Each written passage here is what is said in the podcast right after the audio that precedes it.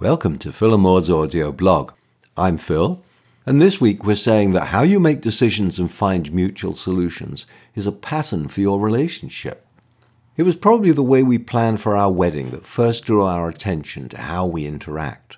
Flowers, venue, vows, catering, we made decisions on all of these without clashing.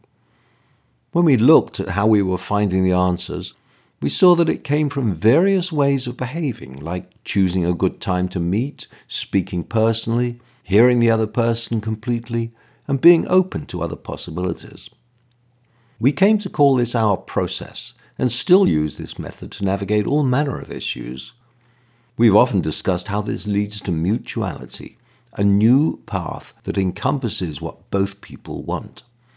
We've talked about the steps of this process as well as the content and how it relies on a deep sense of the we in a relationship and a firm shared knowledge that we're both on the same side. As we continue to look at this process and its application within our life together, we discover more and more that this way of interacting is taking place all the time in the very fabric of how we relate to each other. It's not just a tool that is brought out of the box to use on special occasions, it describes the way we interact 24 7. This is because the qualities that make for successful resolution of issues are the same as those that we have recognized in our daily life together.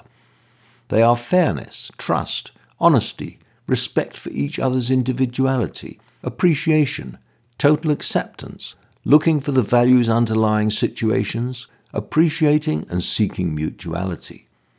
It turns out that our process is just a synonym for that clutch of attitudes. This can be your experience as well.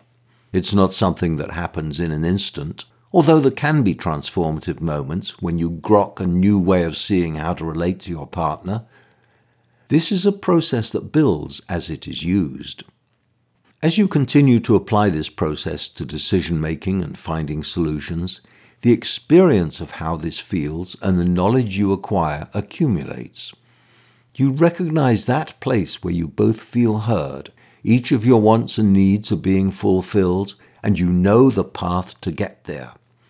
This in turn engenders a feeling of profound peace and well being, and a closeness of shared honesty and trust.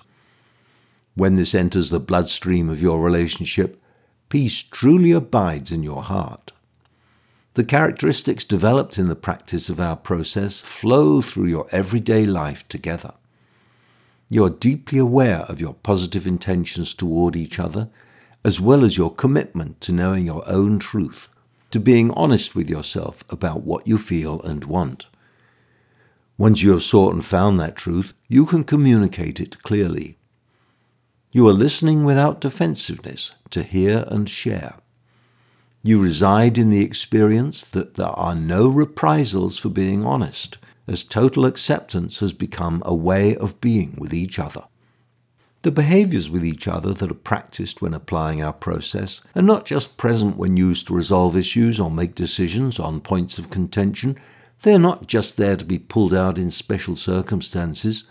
They become part of how you are with each other all the time in addition to all that, is intention, that it is the kind of relationship you both want. And unlike wishing for a pony or a Ferrari, wanting it can make it so. Check with your partner and make it a conscious agreement. What joy it is to live in the reality of peaceful relating. This is not a distant dream of possibilities, but a realizable goal which you can manifest if you want to. That's it for the week. I hope you like the message. It's written down on our blog. It's at philandmaud.com. So check it out there, and I'll talk to everybody next week.